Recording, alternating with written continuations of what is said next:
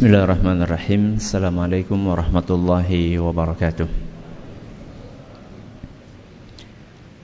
الحمد لله وحده والصلاة والسلام على من لا نبي بعده وعلى آله وصحبه ومن اتبع هداه إلى يوم القيامة أما بعد Kita panjatkan pujian dan syukur kehadirat Allah Tabaraka wa Taala.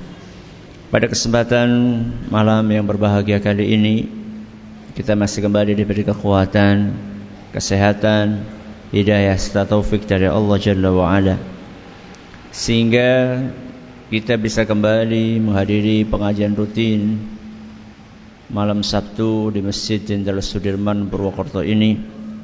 Kita berharap Semoga Allah tabaraka wa taala berkenan untuk melimpahkan kepada kita semuanya ilmu yang bermanfaat sehingga bisa kita amalkan sebagai bekal untuk menghadap kepada Allah Jalla wa ala. Allahumma amin. Salam dan salam semoga senantiasa tercurahkan kepada junjungan kita Nabi besar Muhammad sallallahu alaihi wasallam pada keluarganya, sahabatnya dan umatnya yang setia mengikuti tuntunannya hingga akhir nanti. Para hadirin dan hadirat sekalian kami hormati dan juga segenap pendengar Radio Insani 102,2 FM di Purwokerto, Purbalingga, Banjarnegara, Cilacap, Wonosobo, Kebumen dan sekitarnya. Juga para pemirsa Yufi TV yang semoga senantiasa dirahmati oleh Allah Azza wa Jalla. Kita masih bersama pembahasan tentang adab menjenguk orang sakit. Sudah berapa adab kita pelajari? Empat apa lima? Empat. Yang pertama, ikhlas dalam menjenguk. Yang kedua, memilih waktu yang tepat. Yang ketiga, mempersingkat masa kunjungan. Yang keempat ini yang kita bahas kemarin adalah mendoakan si sakit. Dan kita telah sampaikan bahwa doa yang diajarkan oleh Rasulullah sallallahu alaihi wasallam saat menjenguk orang sakit ada beberapa redaksi. Dari yang pendek, yang sedang, yang panjang. Kita baru bahas yang mana? yang pendek dan sedang. Yang pendek masih ingat? Masih. Apa coba? La ba'sa tahurun insyaallah. Baik. Yang sedang apa kemarin?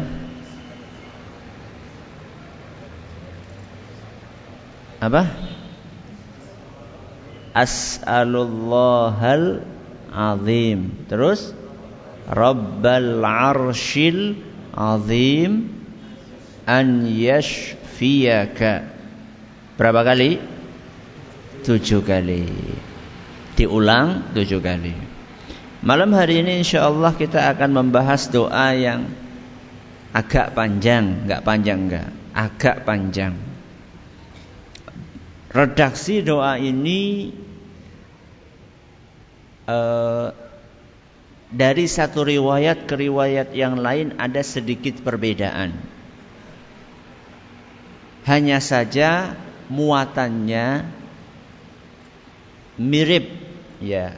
Muatannya mirip walaupun redaksinya dari satu riwayat ke riwayat yang lain berbeda sedikit. Saya perlu sampaikan ini di awal supaya nanti kalau redaksi yang saya sampaikan itu ternyata sedikit berbeda dengan apa yang sudah panjenengan hafal, maka jangan buru-buru menyalahkan saya atau menyalahkan diri jenengan sendiri. Wah ustadznya salah kayak kudune kayak kiye. Atau jenengan katakan oh saya salah ternyata selama ini. Belum tentu. Karena bisa jadi redaksi yang jenengan baca memang ada riwayatnya, dan redaksi yang saya baca memang ada riwayatnya. Karena kadang-kadang beberapa doa itu hanya berbeda redaksi tapi muatannya sama atau mirip. Saya akan bacakan salah satu redaksinya yaitu apa yang diajarkan oleh Rasul sallallahu alaihi wasallam untuk kita baca Allahumma rabban nas. Ini awalnya. Apa? Allahumma rabban nas. Kelanjutannya azhibil ba'sa. Apa? Azhibil ba'sa. Saya ulangi. Allahumma rabban nas Allahumma rabban nas adhibil ba'sa adhibil ba'sa Kelanjutannya ishfihi Apa? Ishfihi Terus wa antas syafi wa antas syafi berikutnya la shifaa. Apa? La shifaa illa shifauka. Illa shifauka. Terakhir shifaan apa shifaan la yughadiru saqaman. Terakhir la yughadiru saqaman. Saya ulangi dari awal pelan-pelan. Sambil yang sudah nulis bu ada yang keliru-keliru, ada yang kurang. Allahumma rabban nas. Adhibil ba'sa.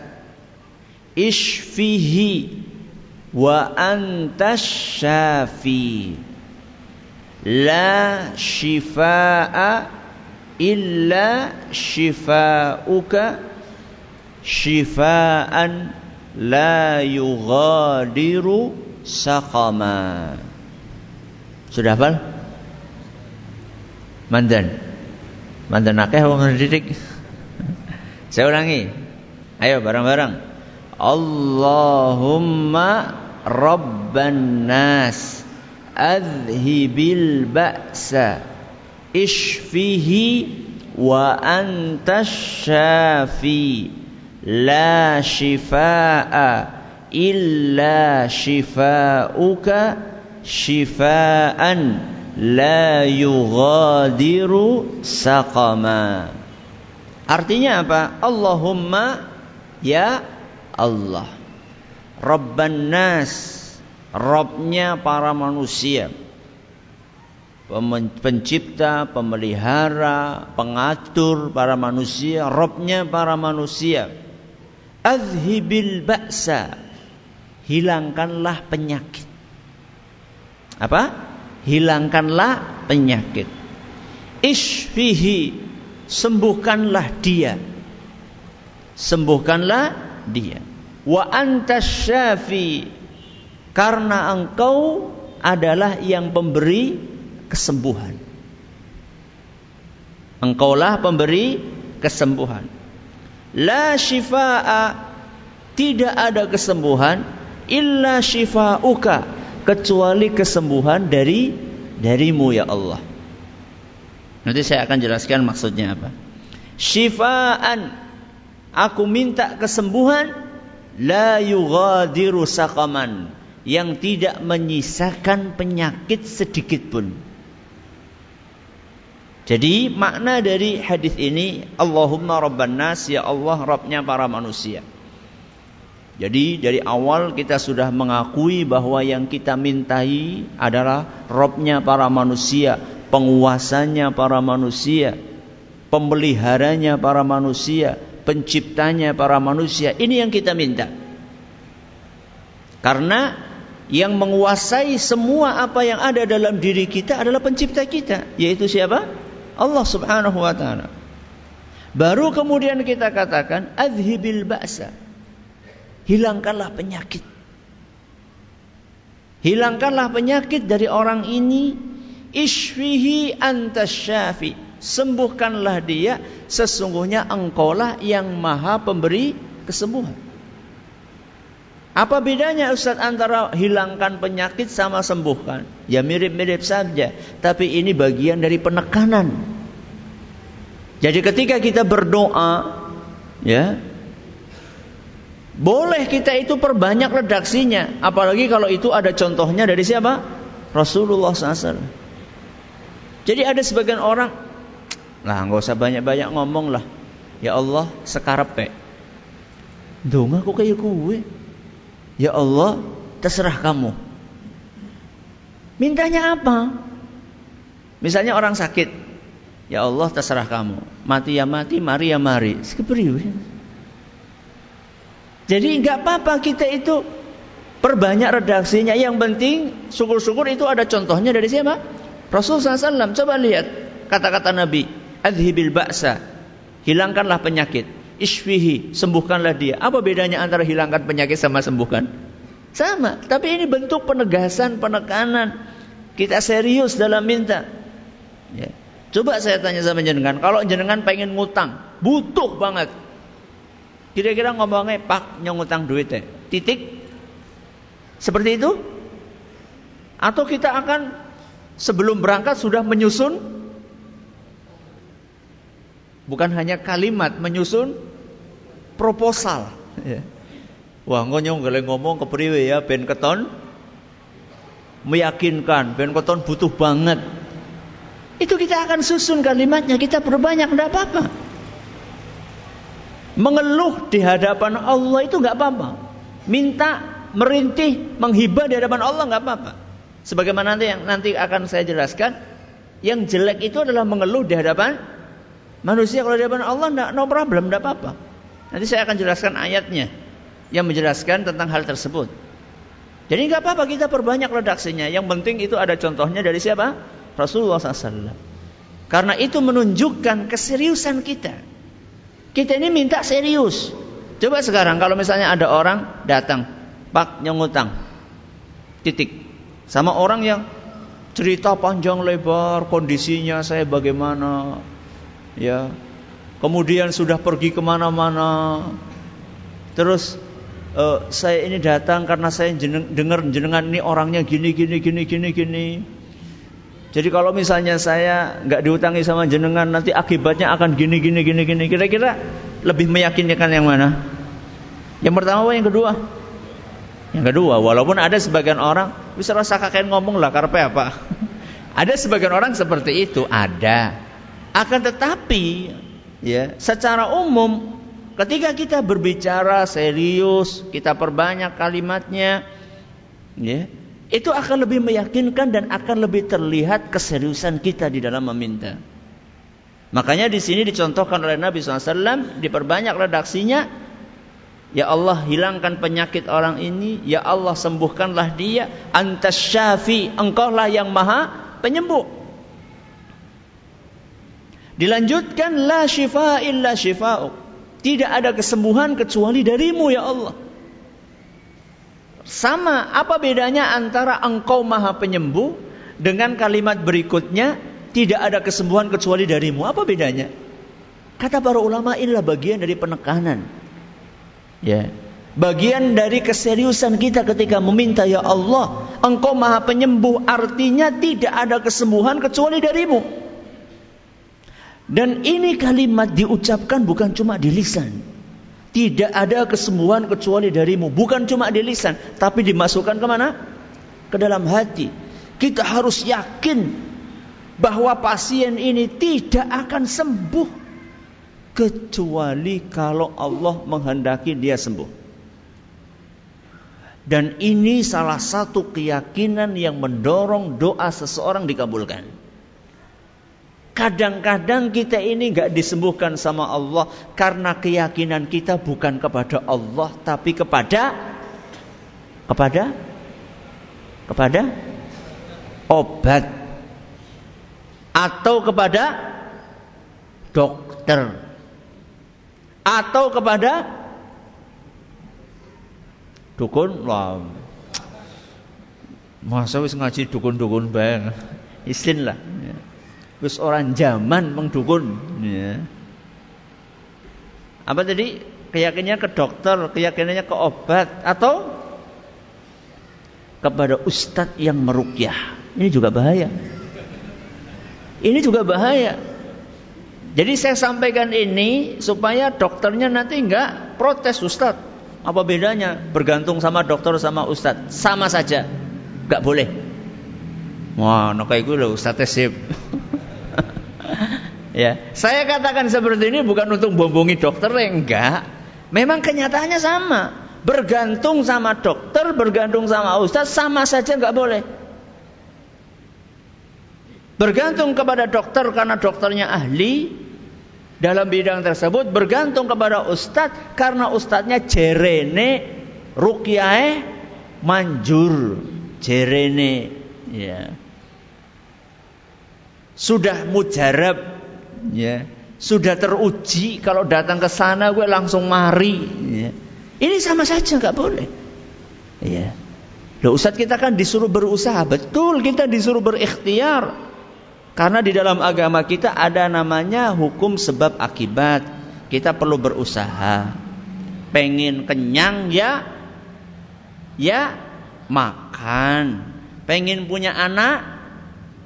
Ya bojo ya, nikah. Terus apa lagi? Pengen kaya ya kerja. Pengen sembuh ya berobat itu namanya hukum sebab akibat. Tapi ada tapinya. Itu semua tidak akan berhasil kecuali dengan kehendak Allah Subhanahu wa taala. Betapa banyak orang bekerja tidak kaya-kaya. Iya enggak? Ada enggak contohnya? Oh, oke. Okay. Betapa banyak orang yang berobat belum sembuh-sembuh. Dan betapa banyak orang yang menikah belum dikaruniai anak. Berarti penentu segalanya itu bukan ikhtiar. Penentu segalanya adalah Allah Subhanahu wa taala. Karena penentu segalanya adalah Allah, makanya ketergantungan hati itu bukan kepada ikhtiar, bukan kepada sebab, akan tetapi ketergantungan hatinya kepada siapa? Kepada Allah Subhanahu wa taala.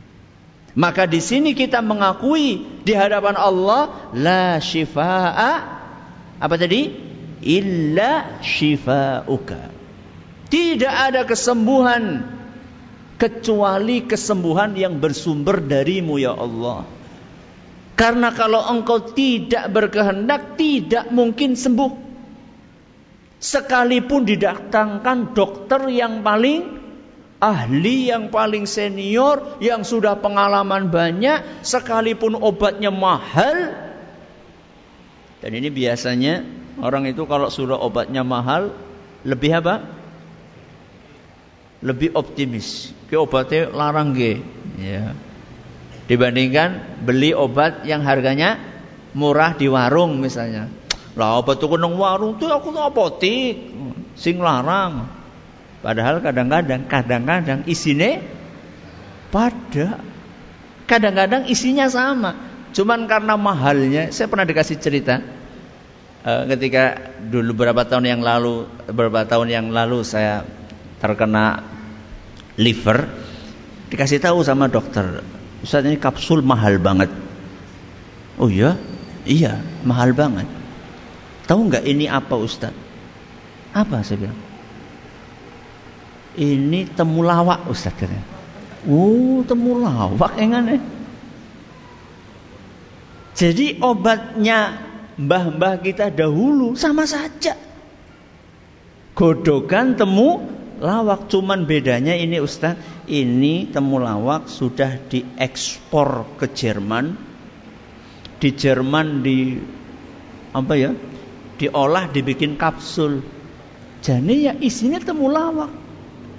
Loh kenapa kita nggak bikin temulawak? Kita nggak minum temulawak saja?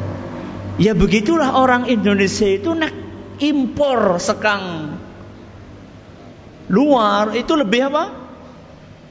Lebih yakin, lebih percaya gitu. Oh gitu ya ternyata. Kadang-kadang antara obat yang mahal sama yang murah sebenarnya sama saja isinya. Mungkin hanya kemasannya atau mungkin ditambahi ini, ditambahi itu dan seterusnya. Maka ketika kita berdoa kita katakan la syifaa illa syifaa. Tidak ada kesembuhan kecuali kesembuhan darimu ya Allah. Terus ditutup apa? Syifaan la yughadiru saqaman. Yang aku minta ya Allah kesembuhan la yughadiru saqaman yang tidak menyisakan penyakit sedikit pun. Atau dengan kata lain kita minta sembuh total. Bukan sembuh setelah itu kambuh lagi dengan penyakit yang sama atau sembuh dari penyakit A setelah itu kena penyakit B. Mungkin enggak? Mungkin. Contoh, orang kalau kena liver disuruh banyak-banyak makan yang apa? Manis-manis. Karena orang liver itu hatinya sedang lemah, dia butuh energi banyak, maka dia butuh banyak-banyak makan yang manis-manis ya teh, sirup, oh yang manis-manis lah. Liver mari Kenapa habis itu? Diabetes karena kebanyakan gula. Nah ini kita nggak minta sama Allah Subhanahu Wa Taala. Yang kita minta adalah syifaan la yughadiru saqaman. Kita minta kepada Allah sembuh total. Jadi kalau kanker stadium 4 minta bersih sampai akar-akarnya. Kalau tumor sama juga. Minta ya Allah bersih sampai akar-akarnya. Tidak tersisa. Karena kadang-kadang orang dioperasi tumor masih tersisa apanya? Akarnya. Ternyata satu tahun kemudian tumbuh lagi. Yang kita minta sama Allah Subhanahu wa taala adalah kesembuhan total yang tidak menyisakan penyakit sedikit pun. Sip ora dongane? Sip. Kenapa? Karena yang nyontohkan Rasulullah SAW. Ya. Bukan wes wes wes bablas anginnya. Iya nak bablas anginnya tapi wetenge silara kepriwe? Yang paling bagus doa yang diajarkan sama Rasulullah SAW. Tidak ada doa yang lebih baik dibandingkan doa yang diajarkan oleh Rasulullah SAW. Cuman sayangnya banyak di antara kita justru malah mementingkan doa-doa yang lainnya yang bukan dari Rasulullah Sallallahu Alaihi Wasallam. Ini doa Sumbernya hadis riwayat Bukhari dan Muslim. Sumbernya hadis riwayat Bukhari dan Muslim antara lain dari Aisyah radhiyallahu anha anna Rasulullah sallallahu alaihi wasallam kana idza ata maridan au utiya bihi Kata Aisyah radhiyallahu anha bahwa Rasulullah sallallahu alaihi wasallam saat membesuk orang sakit atau ada orang sakit dibawa ke beliau jadi ada dua kondisi. Kadang-kadang beliau yang nyambangi atau kadang-kadang beliau di disambangi. Ada orang sakit dibawa ke rumahnya Nabi SAW. Dalam dua kondisi ini, entah Nabi SAW datang atau didatangi sama orang, Kala Nabi akan mendoakan Adhibil ba'sa rabban nas ishfi wa anta syafi La shifa illa shifa'uk Shifa'an la yughadiru saqamam Ada agak sedikit perbedaan kan Ya jadi awalnya kita hafal apa? Allahumma robban nas. Di sini langsung apa? Adhibil ba'sa robban nas. Dibalik, ini yang saya katakan tadi. Kadang-kadang apa? Ada sedikit perbedaan redaksi tapi intinya sama. Selain itu diceritakan oleh Aisyah radhiyallahu anha bahwa Nabi sallallahu alaihi wasallam ketika membaca doa ini, anna Nabi sallallahu alaihi wasallam kana yu'awwidhu ba'd ahlihi bahwa Rasulullah sallallahu alaihi wasallam Kadang-kadang beliau mendoakan keluarganya ketika sakit, yamsahu biyadihil yumna wa yaqul. sambil beliau mengusap orang yang sakit itu dengan tangan kanannya. Sambil membaca Allahumma rabban nas adhibil ba'sa sampai akhirnya. Ini bisa ditambahkan. Selain mengucapkan doa tadi sambil apa? Mengusap tubuh orang yang sakit dengan tangan kanan. Ada tapinya. Apa tapinya? Kalau yang dijenguk non mahram aja ngemek-ngemek. Gue. Oh yo ngono ana hadis Rasul. Hati-hati ya. Anak perlu perlunya apa? Kecuali kalau memang dokter yang nggak bisa kecuali megang itu lain masalah. Ya. Tapi kalau anda yang menjenguk, kalau itu bukan mahram anda, ya, maka tidak boleh asal pegang-pegang. Ya mendoakan tidak apa-apa. Mendoakan tidak apa-apa. Nah, ini adalah doa-doa yang diajarkan oleh Rasulullah SAW. Berapa doa berarti? Berapa doa? Cuma tiga. Masih ada yang lain. Masih ada yang lain. Ini sekedar contoh saja. Apa yang pertama coba tadi? La ba'sa tahurun insyaallah. Yang kedua? As'alullahal azim Rabbal arshil azim An yashfiyaka. Berapa kali? Tujuh kali. Sebentar saya tanya ini. Siapa yang sudah praktek Baca doa ini Kepada orang yang sakit? Angkat tangan. Setelah pengajian kemarin. Bukan yang dulu. Ya. Sudah? Didik teman Nun sewu jenengan ini yang hadir ini yang tadi tidak angkat tangan. Orang nasi lara nang. Masya Allah ya sehat-sehat banget ya. Tilik.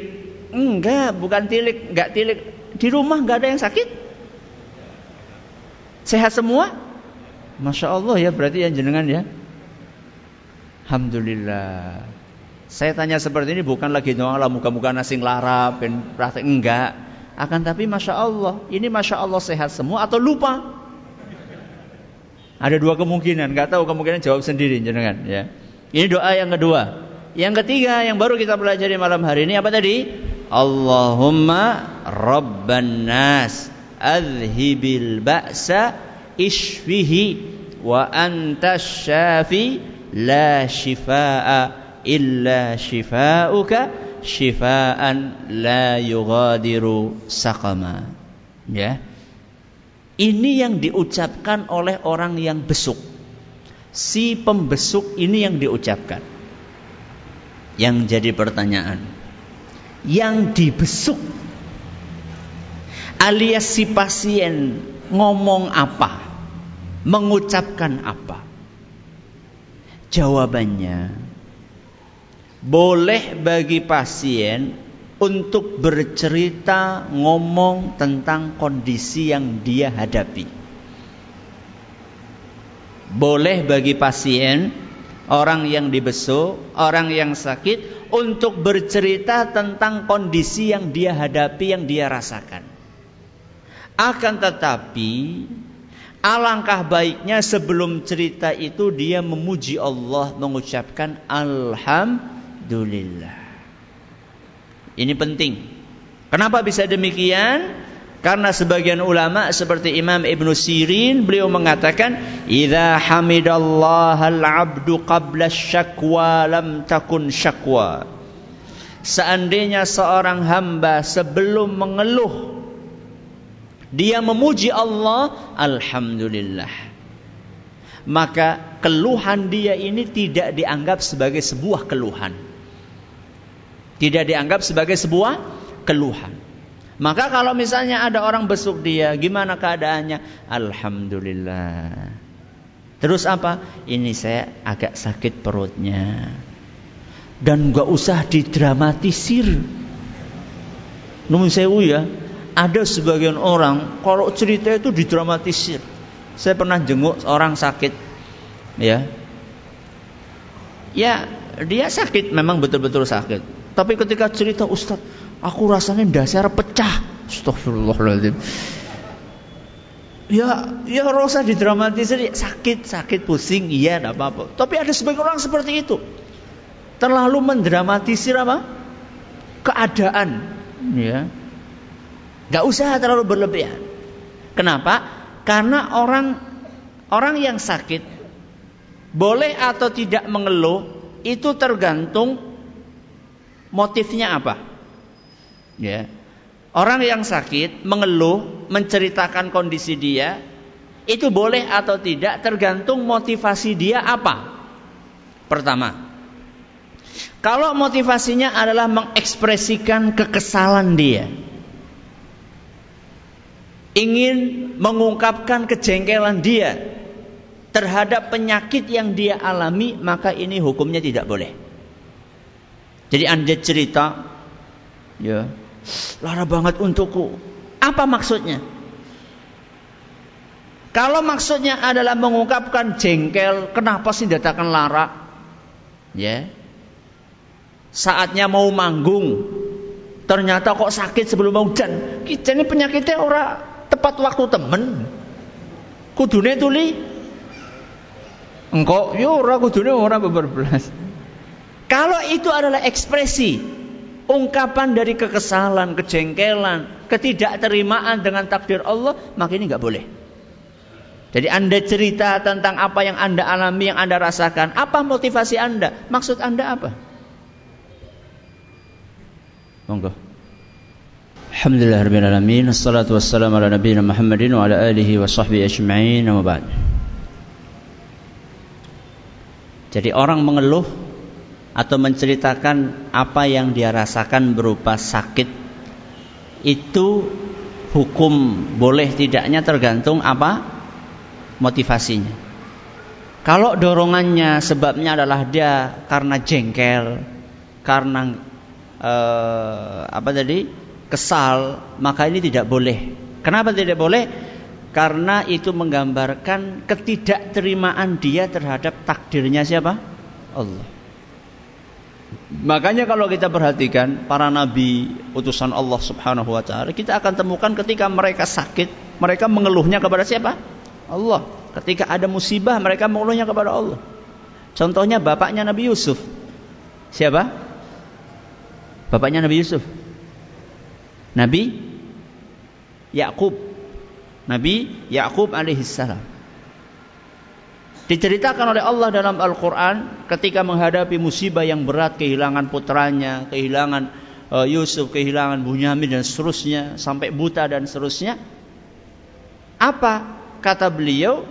Qala innama ashku bathi wa huzni ilallah. Aku ini ngadu kesedihan, masalah kepada siapa? Pada Allah. Dalam Al-Quran surat Yusuf ayat 86. Jadi kalau motivasinya adalah karena mengungkapkan kejengkelan, ketidakterimaan maka tidak boleh. Terus bolehnya bagaimana? Bolehnya itu kalau motivasinya dalam rangka memberikan informasi. Memberikan informasi kepada orang yang besuk atau kepada dokter. Tidak apa-apa. Loh kalau jenengan nggak cerita sama dokter, keluhannya apa mas? Saya nggak ngadu kecuali sama Allah Pak Dokter. Lu kepriwe sih kuliah arep ngobati kepriwe? Sing dirasakan apa? Ras, ora ora. Wis obat karepe lu kepriwe sih? Yang dirasakan apa? Sakit perut, pusing, ya. Karena dokter mungkin bisa ngecek panas, iya, tapi kan isi perut, ya. Rasanya bagaimana nggak tahu dokternya, ya. Maka kalau tujuannya memberikan informasi tidak apa-apa, ya memberitahukan kondisi yang dia alami. Syukur-syukur diawali dengan tadi apa? Hamdalah, alhamdulillah. Gimana Pak keadaannya? Alhamdulillah, masih agak sedikit pusing. Tidak apa-apa. Ya. Kalau tujuannya memberi informasi. Dalil bolehnya apa Ustadz? Dalil bolehnya hal itu adalah hadis riwayat Bukhari.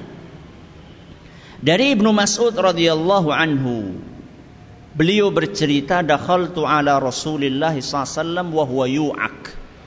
Pada suatu hari kata Ibnu Mas'ud saya menjenguk Rasul SAW dalam keadaan beliau sakit parah.